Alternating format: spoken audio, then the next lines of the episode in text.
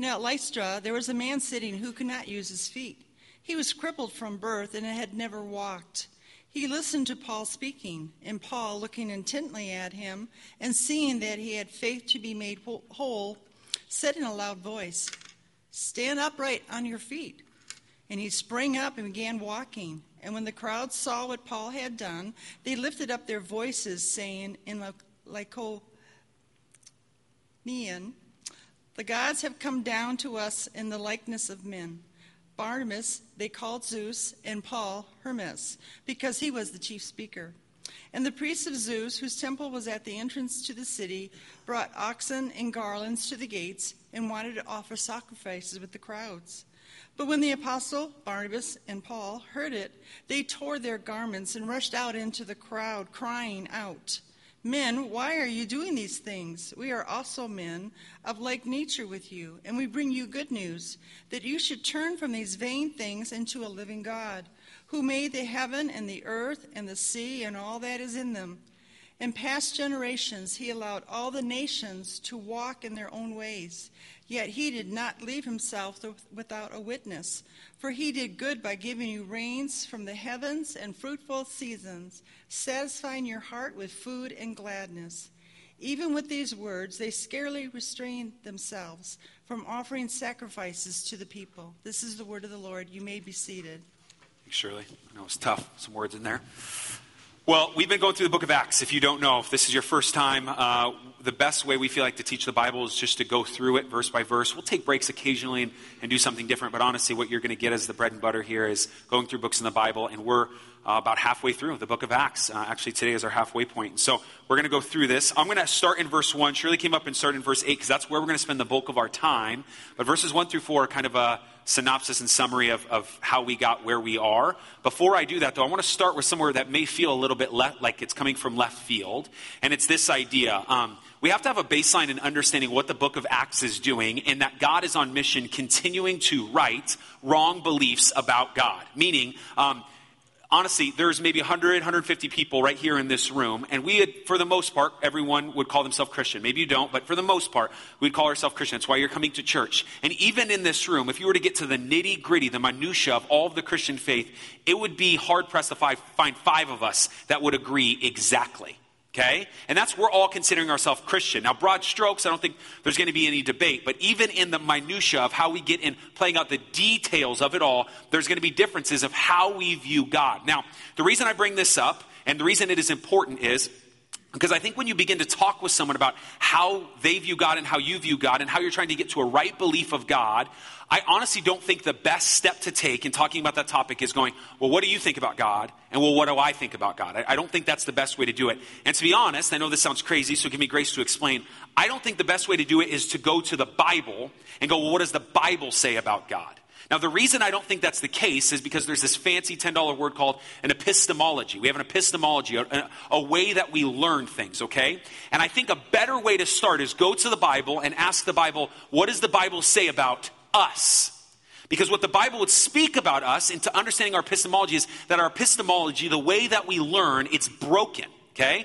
And if the way that we learn is broken, our understanding naturally of God is going to be broken, right? This is Calvin's famous quote that 40% of what I know to be true is incorrect. The problem is I don't know what 40%. So we continue to pursue the Lord, and we have all these, these inconsistencies, or we have wrong belief, and we don't intentionally want to get there. We're zealous to have the right belief for God, but we have wrong belief in certain areas. And so what we do is understanding and having a right view with God is going to Scripture and trying to hash this out. And that is what the whole mission of Acts is. Everywhere that you go, you follow Peter, you follow Philip, you follow Paul and Barnabas, wherever they're going, they're going into areas and they're making right views of God sustainable in that region. Now, up to this point, we, we need to understand that across the board, every person that has ever lived falls into two categories. I know it sounds super oversimplified, and I don't mean just male female categories. I mean, it falls into two categories. There are either scriptural people or there are non scriptural people. Now, what I mean by that is, I'm not just saying there are Christian people and non Christians, or believers and non believers. The reason I would broaden it a little bit more is because Mormons, Jehovah's Witnesses, Catholics, Jews, and Christians, we all have the same baseline. So if I go to a Jehovah's Witness, my, my, my, family's Jehovah's Witness, and I begin to, to argue, and we're going through the scriptures, one thing I find out immediately is, though they claim the scriptures, they're scriptural people, they actually hold to a different scripture. The New World Translation is not the same Bible that I would read out of. They've actually translated their Bible based on their belief, okay? This is, believe me, I grew up in this stuff. Now, there's a whole nother section of non scriptural people who would say, that I, I, don't care what the Bible says. That's not my baseline. So we have a crowd of people who can argue right belief in God based on Scripture, and we can go and go at it over and over. And then there's this whole other way of going, well, how do we have right belief of God if we don't even have the same baseline? And up to this point, all we have met as the gospel has moved in its mission is scriptural people. And so maybe you're in here and you know that, right? You, you, you know that up to this point, we have met Jews. We have met a people that understand the Old Testament the way that we would understand the Old Testament, except they don't. They, they have the text the way that we do, but they end at the wrong belief of God. And Paul and Barnabas have gone from city to city, Peter going from place to place and going, You have this view of God. We're a scriptural people. Let me show you in Scripture why you, you are believing wrong and why this is the right way. That's what we've done. And today, we're going to see the gospel hit for the first time in the book of Acts a non scriptural people. Okay? So let's do this. Verse 1. Let's catch up as to where we are and, um, and understand in what I just said. I think there's something important that that's not just me making this up. A big part of Matthew 28 20, we know Matthew 28 19, go therefore, make disciples of all nations, baptizing them in the name of the Father, Son, and the Holy Spirit. And then verse 20 says what? Teaching them. Teaching them all that, that I have commanded you as he talks to the apostles. So there is a right belief to teach people, and that is what uh, Paul and Barnabas are doing. I just thought that was worth saying. So, uh, verse 1 says this. Uh, uh, I'm going to read the, get through the first uh, couple verses and then we'll, we'll pick it up at verse 8 in a minute. Now, in Iconium, they entered together into the Jewish synagogue and spoke in such a way that a great number of both Jews and Greeks believed. So maybe you have no idea where we are. You're just entering in the story. Let me catch you up as to where we're going. Um, as the gospel is growing, this guy named Paul introduced to Jesus. Him and Barnabas team up. And let me show you a map. I'm going to put a map on the screen for you. Um, John's going to put it up. Um, as, as, you look at this map, there's a church uh, called uh, Antioch that we, we were introduced to that is essentially doing a lot of things right. They get the whole race thing, they get the whole scripture being the, the most important thing. They're, they're in uh, uh continuity with one another, understanding that it's about his kingdom. They're witnessing, they're on mission. So, what this church does, that little star in Antioch, the far right Antioch, is they send Paul and Barnabas out on Paul's first missionary journey. And what we are introduced to as we've been going through chapters, chapters, they, they uh, hit Cyprus, this island there. And then what we saw last week is they go up to Perga and to another Antioch. That's the original Antioch, actually. And they go into this area and they go into synagogues. They go to a scriptural people. And as they go in, the, the Gentiles there, non Jews, hear what they're saying and they go, This is amazing. Let's go get our friends and family. They do another service, and the Jews begin to get jealous because everyone's listening to Paul and Barnabas. So they end up fleeing that place. And what we're going to find out today, you can just put all the arrows up. It'll be nice and confusing for everyone. What we're going to see here is they're going to go from Antioch, go and throw them all up there, uh, to Iconium, to Derbe, to Lystra, right? And the circle back. There's, I don't know, who knows what they do at that point. They're going to go all the way around to Attalia, back to Antioch. So we're going to finish Paul's first missionary journey. It's going to go full circle. Now, in this area, the areas that we're going into is less scriptural people. It's less Jewish influence, okay? But we're not done from Antioch. We're going to go to uh, Iconium here now, and that's where they are. Now at Iconium, they entered together into the Jewish synagogues, they being Paul and Barnabas, and spoke in such a way that a great number of both Jews and Gentiles believed. So we have the same exact thing that we saw last week.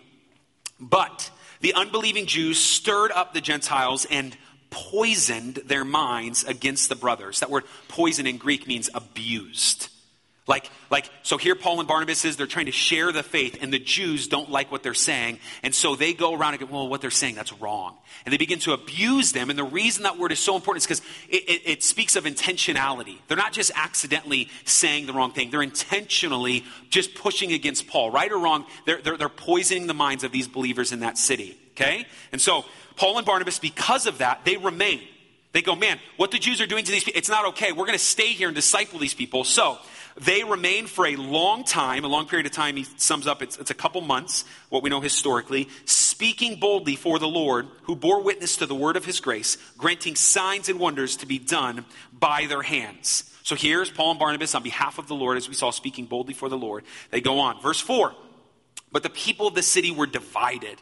Some sided with the Jews and some with the apostles. When attempt was made, when, when an attempt was made by both Gentiles and Jews with their rulers to mistreat them and to stone them, they learned of it and fled to Lystra and Derbe, cities of Lycaonia, and to the surrounding country. And there they continued to preach the gospel. So here they are in this area. They drop down. The city's divided. Jew and Gentiles are they're figuring out is this gospel thing real? The rulers in that area don't like it. Again, what, maybe they're jealous, we don't know, but it could be the same as ver, uh, chapter 13. They decide they're going to kill them, execute, execute them through stoning them, and so they flee. And when they flee, they land in where the, the main part of our uh, passage is in verse 8. Now, here's what I want you to catch before we pick up in verse 8.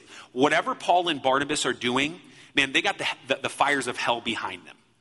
I mean, this isn't just their waking up and going, What do you want to do this, today? I know. Let's go to a city and almost be executed because it sounds fun. It, it, they're, they're, they're, not, they're not just willy nilly traveling around. Intentionally, they have decided to give their life to make right belief of God. To take this mission everywhere they go, and it's good news, and they want to bring it. It is what is driving them. This is good news. On, on uh, Thursday or Friday, I went with uh, some people to um, Fossil Creek. It's uh, out by Camp Verde. If you've ever been, it's beautiful, right? And I've never been before, but you, we've got, where we parked, we've got to walk a couple miles to get to this waterfall that you're jumping off of. It feels like another planet. The reality is, right? So we're going to go in two more weeks. We're going to go with the Wallstroms because it was so awesome. But let me explain something. We're not going back to Fossil Creek so that we can walk the two miles and like throw sand at each other. There's something that's driving that hike, something that's driving that walk, and it's crystal clear waters. It feels like another planet. It's refreshment. And Paul and Barnabas in this moment are being driven by something that matters. What we're talking about today matters. Right belief in who God is, no matter how zealous you are in the other direction, matters. So much so that Paul and Barnabas are willing to give their life for this cause. So here they are. They eventually make it into Lystra. Now at Lystra, there was a man sitting who could not use his feet. He was crippled from birth and had never walked. He listened to Paul speaking, and Paul, looking intently at him and seeing that he had faith to be made well, said in a loud voice, Stand upright on your feet. And he sprang up and began walking. And when the crowd saw what Paul had done, they lifted up their voices, saying in uh, uh Lycaonian, the gods have come down to us in the likeness of men. Now, Barnabas they called Zeus and Paul Hermes because he was the chief speaker. And the priests of Zeus, whose temple was at the entrance of the city, brought oxen and garland to the gates and wanted to offer sacrifice with the crowds. Now, um, we're going to need to get some context here because a lot of this doesn't make sense. Paul and Barnabas go into a city. They're preaching the same gospel, but this time to a non scriptural people. Paul sees a lame man whose feet have been paralyzed from birth. He, he tells him to stand up and walk by the power of Jesus Christ. He stands up and walk, and everyone sees what's going on and they lose their mind. And what they do is they begin to call Barnabas Zeus and Paul Hermes. And here's why 50 years prior, there was this tale that was told about the district there that um, at one point Zeus, who was the one who created people in Greek mythology, and Hermes, his son, um, came down to earth in this district and they took on human form. And when they took on human form, they tried to find residence and find a place to stay, but no one in the city wanted them, right? This, you can almost hear similarities to the story of Jesus in this, but no one in the, the city wanted them. There was this guy named Philemon and his wife end up taking them in. Okay? So this, this man, Philemon and wife, take in Zeus and Hermes, who are in human form. They don't know who they are. They end up calling Jupiter and Mercury later. Some Greek mythology 101 for us. But, but here they are in the city. Now, here's the thing about Philemon. He's completely broke. He has this little hut they live in. And, and what uh, Zeus and Hermes see in this is they're super upset, as the tale goes, because the rest of the city has all these things. But here, these peasants take them in, completely deplete their resources. And so they quite literally wipe out the population and take this little hut of Philemon and his wife and make it this huge palace and say, You're in charge here. And that's the tale. Now, to them, everyone knows this. And, and, and I don't mean, so we're talking 50 years prior. And the best example I can come up with, which I came up in, in first service, was think about us going to the moon. So 1969, almost 50 years prior um, up to where we are now, you may not know all the details, maybe some Armstrong guy and all that. You don't know the other two guys. But for the most part, if someone who is from Mars came in and said, Hey, has America ever made it to the moon? You would be able to say, Yes, we made it to the moon. There's Neil Armstrong, maybe, maybe you know a little more about the details, but you would know that story. These people, it's not that far removed. They know this story. They're super familiar with it. So when they see Paul and Barnabas heal a man, they lose their mind because they go, We're not making the same mistake again. And so immediately they call Hermes Paul because he's the speaker. Hermes is the god of commerce. He's the one who interacts between the gods and, and the people. Paul Hermes and, and uh, Barnabas Zeus. And so they begin to bring bowls, they bring uh, all kinds of goods and sacrifice it to Paul and Barnabas. Okay? So that's kind of our context is what's going on. Paul obviously is having none of it because this is how he responds in uh, verse 14. But when the apostles, Barnabas and Paul, heard of it, they tore their garments and rushed out into the crowd, crying out, hear this, men, why are you doing these things? So, this is the climax of our story. Like, this is um, a worldview, the way that these people view the world and God, immediately rushing up against what Paul and Barnabas are trying to bring in a right belief in God. And, and, and Paul and Barnabas, they tear their clothes as a sign of this is not okay. And they go, Why are you doing this? Why? Now, the reason I stopped there and didn't continue to read what he said, which we'll get to in a second, um, I want to just share something just personally, because there, there's times where I, I, I, feel, and I don't know how the other elders feel, there's moments where I feel kind of like a one trick pony, man. I feel like over and over, not just in counseling or meetings or whatever, but on the stage, there's moments where I get up and it's the same song and dance. There are false idols. There is sin. It's killing you. Turn to Jesus. There are false idols. There's sin. It's killing you. Turn to Jesus. Over and over. And, and, you can only get so creative in doing the same thing over and over and over again. Yet the Bible tells us to do this. And, and hear me, like, I get it. Like, you want that spouse that you're willing to, like, compromise, that desire of zeal. And hear me, it's an idol. There's sin turn to Jesus. Like that job, or, or maybe wanting to have children, like, or, or you think just flirting a little bit is okay. Hear me when I say this over and over and over again.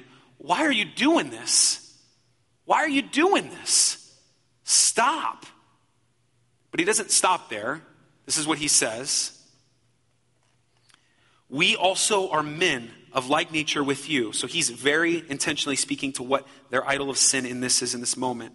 And we bring you good news that you should turn from these vain things to a living God who made the heaven and the earth and the sea and all that is in them. In past generations, he allowed all human nations to walk in their own ways. Verse 17, yet he did not leave himself without witness. For he did good by giving you rains from heaven and fruitful seasons, satisfying your hearts with food and gladness. So Paul is seeing what's going on. He's going, Why are you doing this? And then he does what we've been called to do, right? He goes, I'm not just telling you to stop doing something, I'm telling you to change the way you think of God.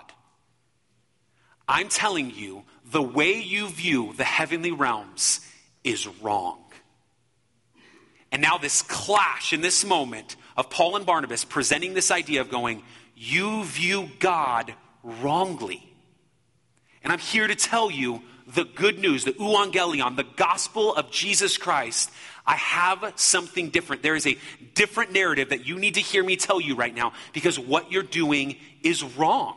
I remember, I got saved later in uh, life, and I remember being 16 years old, so not too much later, but at least in high school. And I remember very specifically um, changing my worldview, recognizing this passage like, like just hit me so hard because understanding um, all the way that I, I, can try to play out my life up to that point was, was completely different. And, and it was a moment specifically when I was sitting there. If you don't know, my parents did drugs, and one of my dad's drug addict buddies was there. He's talking all fast, and he made a statement. He said, Yeah, you know, you know, it's not what you know, it's who you know.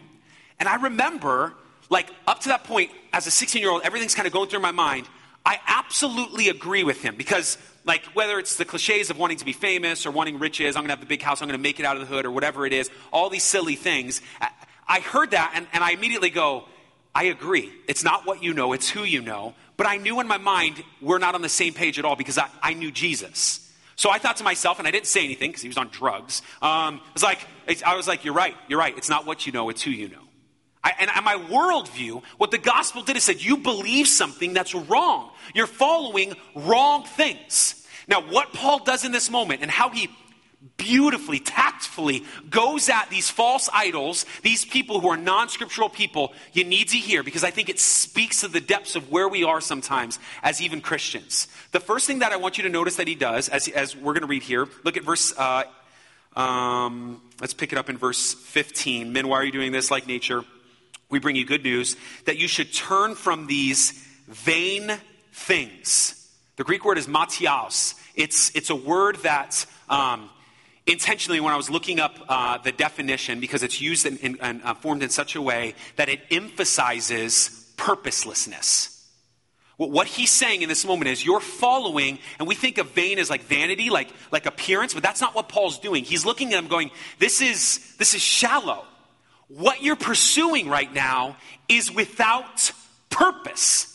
So if you can, Go back far enough. If you weren't saved in church, you got saved later in life. Remember the moment when you didn't know Jesus and calculate how purposeful was that? And what Paul is looking at going, listen, you can have the job. To what end? So, so, so you can have the house, and you can have the spouse, and you can have the children, and you can have the mouse. I just wanted to rhyme with spouse and house, okay?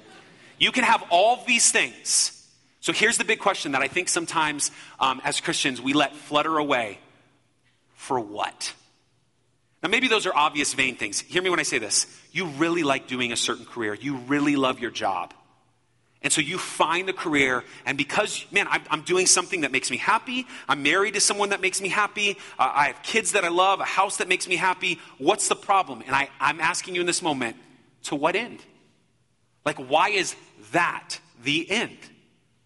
And, and what Paul and Barnabas in this moment are doing is they're saying, what I'm putting in front of you, the things that you're pursuing, they're purposeless. Why is happiness the goal?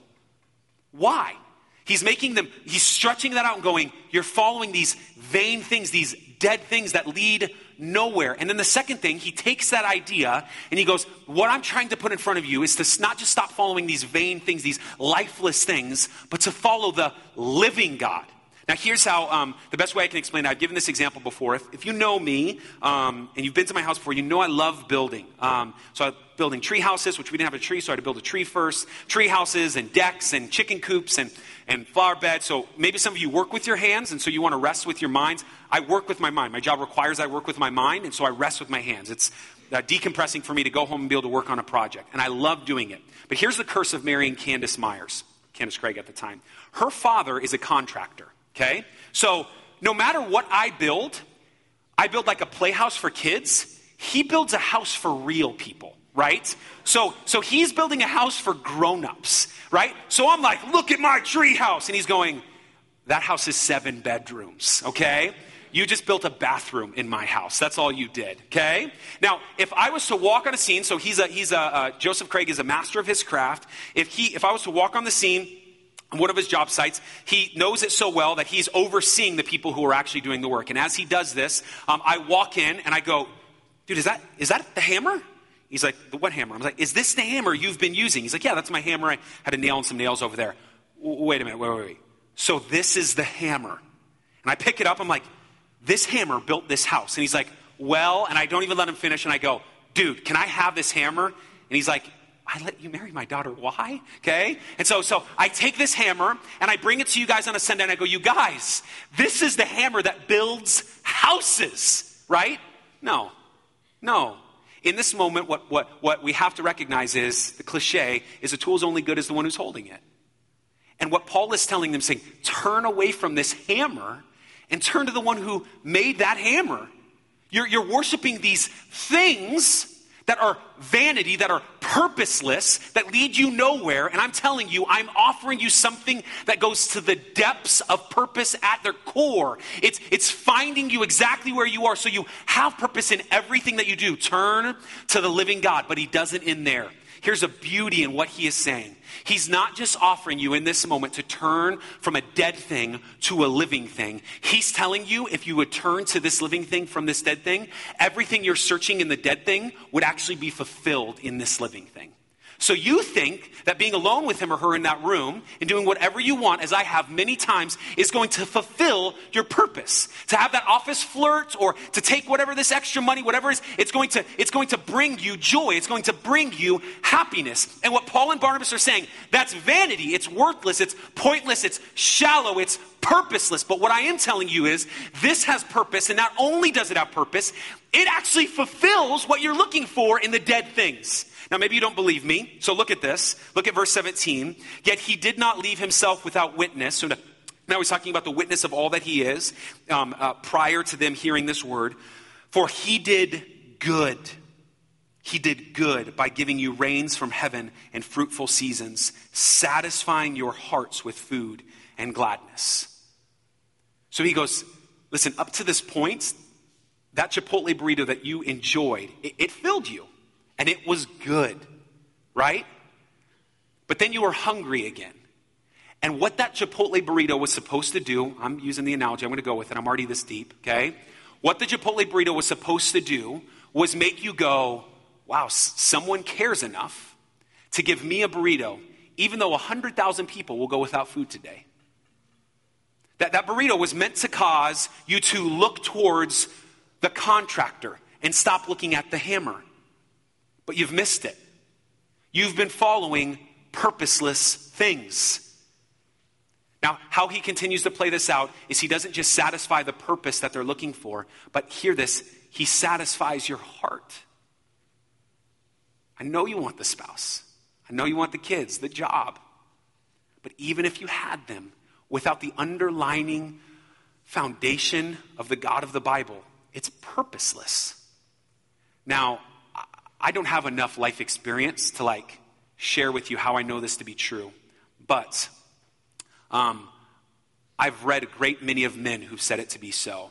Some who are Christian and some who are not. One of which is a guy named Johnny Cash. If you don't know Johnny Cash is, for four decades, this dude has spanned as an artist, just meleeing people with some crazy music. Maybe you've heard songs like Ring of Fire or whatever it is. Well, he has a museum in uh, Nashville, Tennessee. And um, I've never been before, but if you go into this museum, everything I've read about it is it goes through this guy's popularity, his wealth, um, everything that he's had. And if there's a pinnacle, a Solomon in our day, here's Johnny Cash, who's had everything that you're looking for.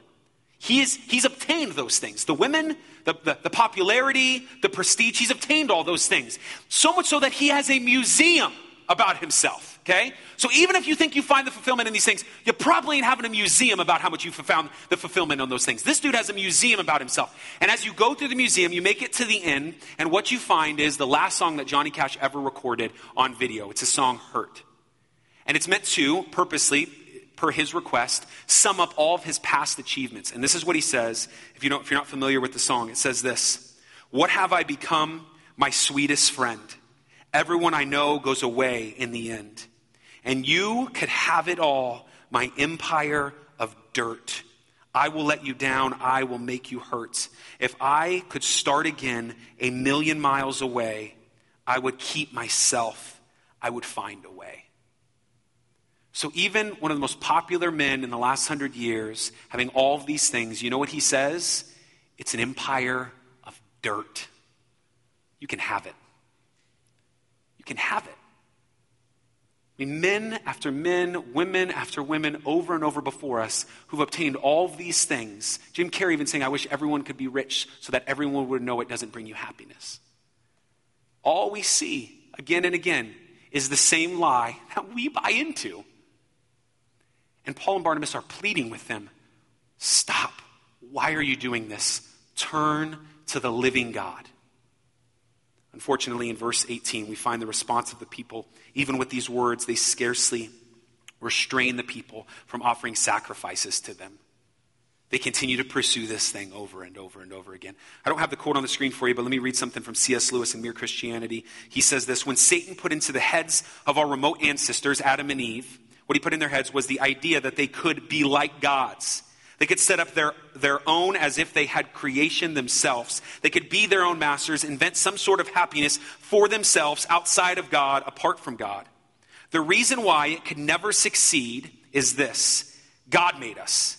He invented us as a man invents an engine. A car with a gas engine is made to run on gas, and it would not run properly on anything else. Now, God designed the human machine to run on himself. He himself is the fuel our spirits were designed to burn, or the food our spirits were designed to feed on. There is no other, and that is why uh, it is just no, no good asking God to make us happy in our own way without bothering about His religion. God cannot give us a happiness and peace apart from Him because it is not there. There is no such thing. Hear this last line.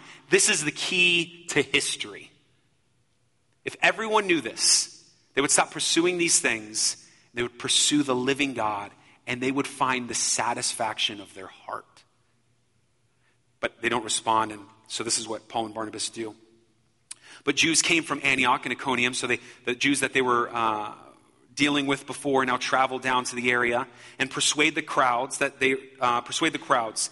And they stoned Paul and dragged him out of the city, supposing that he was dead.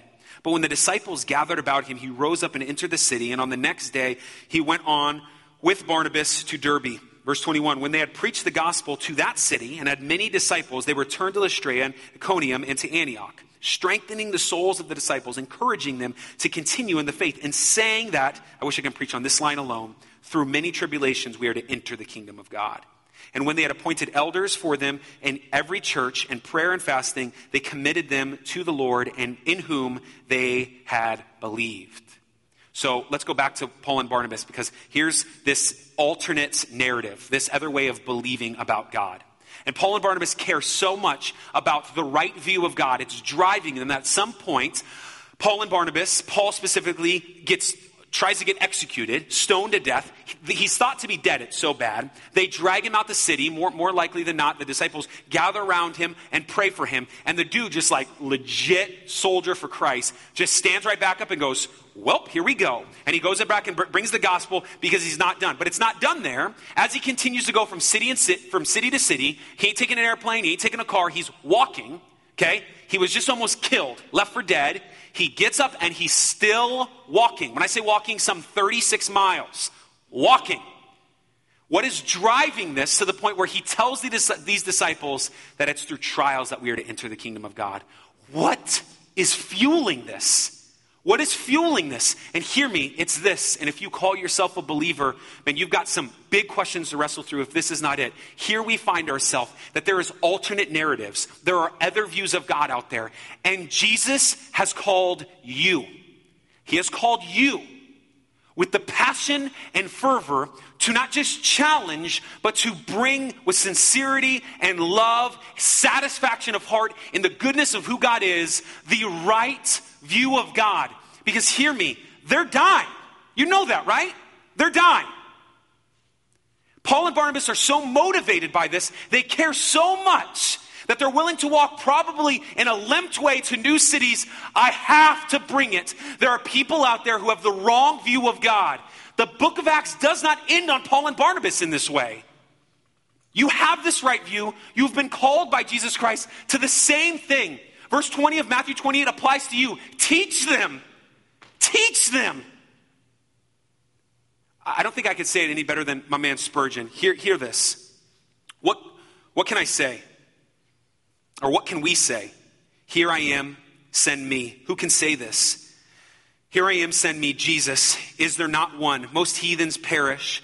Uh, must heathens perish? Must the gods of the heathens hold their thrones? Must your kingdom fail? Are there none to acknowledge you, none to maintain your righteous cause? If there are none, let us weep, each one of us, because such a calamity has fallen upon us. So, this is the wrestle, right? We read the story of Paul and Barnabas, we go, cool story, bro. no. Like this should create whatever fervor that Paul and Barnabas have to bring the correct view of God to people who do not have it should exist within you if you are a Christian. So let's finish out the text. This is what it says in verse 24 as they continue this pursuit. Then they passed through Pisidia and came to Pamphylia. And when they had spoken the word in Perga, they went down to Attalia, and from there they sailed to Antioch where they had been uh, commended to the grace of God. So they make their way back to the original Antioch for the work that they had uh, fulfilled. And when they arrived and gathered in the church together, they declared all that God had done with them and how he had opened a door of faith to the Gentiles, and there remained no little time with the disciples. Can you hear what they're celebrating? Like, oh, it's awesome that you got that. No, no, no. Let, let, let's talk about what the early church is celebrating. There were people who were lost, who had another narrative, a wrong view of God, and now they know. And now they know. And now for all of eternity, you will be able to celebrate that truth, that gospel with them. This is good news. Paul and Barnabas are doing it. Let's celebrate that. So, this is where, where I, I've got to leave you because I think there's two people in the room. I've already said it. There are a scriptural people and there are a non scriptural people. There's two people in the room. That's it. And, and if you're a non scriptural person, right, like maybe you consider yourself an atheist, you're working out your worldview, totally fine, but hear me when I say this. You're still forced to ask hard questions. So even if at this moment you consider yourself an atheist, to just say that there is a God out there that you don't believe in or you just don't believe in any of this, and you just casually come to that conclusion, like tread carefully, bro. Tread carefully. That's a, that's a big decision. Because if what is, uh, uh, if it's true what is said by the scriptural people, that's all bad for you. But regardless, you, you live out of your worldview, right? You, you are to live out your worldview. You're, you're operating in society. That is driving your worldview. But then there's this other side who is, who is scriptural people. And these non scriptural people, I think the challenge of this passage is bringing to you to go, hey, you've got idols that you're wrestling with. You're, you're pursuing vanity, purposelessness. Wrestle with that. But to the, the, the scriptural people, he's going, if that's true, why aren't you telling everyone? Why, why is this not such a big deal that you feel the, the need to casually believe? And hear me, I don't think there is such a thing. I don't think there's any in between here. There's no third option. You either don't believe and you're operating out of that worldview, pursuing purposelessness, or you do believe and everyone's got to know. So I'd say it like this If you are a living, living human being, if you exist right now, you're forced to wrestle with this God thing. But if you believe in this God thing, you need to tell every human living being about him. There's no way around it. So, the, the grand question, and this is where I'm going to read the last song that we're going to sing um, to you, because if I can say to the non Christian, you live purposelessly, what am I to say, or how am I to argue that as Christians we have purpose? Okay? And here's, here's what I would say if you're not a believer, and if you are a Christian, you haven't thought through this, here's the difference as a Christian, I am fulfilling my purpose by glorifying God. I am fulfilling my purpose by being a nurse. I'm fulfilling my purpose. But, but somebody who is not following God doesn't have a purpose to fulfill. And the difference may, may seem really lame, but, but here's what I, what, what I would say. The, the, the scriptural people who are purposeful, who have a purpose, okay, when it's all said and done, their works are eternal. You understand? So here's my motivation to you. The last song that we're going to sing today is what should drive us. It's what should drive us.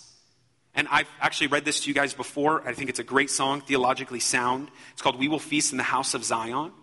And if you don't know what the House of Zion is, it's where the people are gathered. There's a recognition, if nothing else, hear this, by the Apostle Paul to say, We will feast in the house of Zion. We will sing with our hearts restored. He has done great things. We will say together, We will feast and weep no more. The purpose that we have as Christians is a hope in the fact that when it's all said and done, all things will be made new and we will be in the house of Zion. We will be gathered with one another. And we'll go, Remember when? I'm like, Yeah, that's good. Do you remember? Yeah. And I lost her, but here, and, and you'll be, everything will fade to the sides. Everything will become strangely dim. And we will be satisfied. Our hearts will be fully satisfied in that moment. We will feast in the house of Zion. We will not be burned by the fire. He is the Lord our God. We are not consumed by the flood, upheld, protected, gathered up. In the dark of night, before the dawn, my soul be not afraid.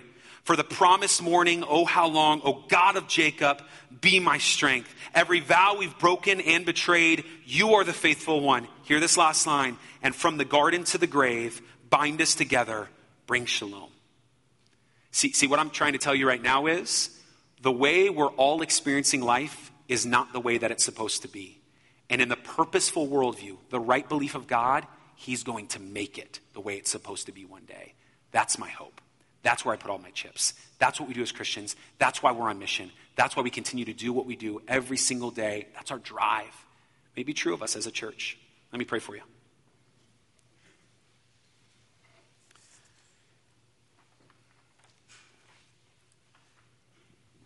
Father, thank you. Thank you so much, first, for who you are, that we're reminded that you are a God who satisfies our heart.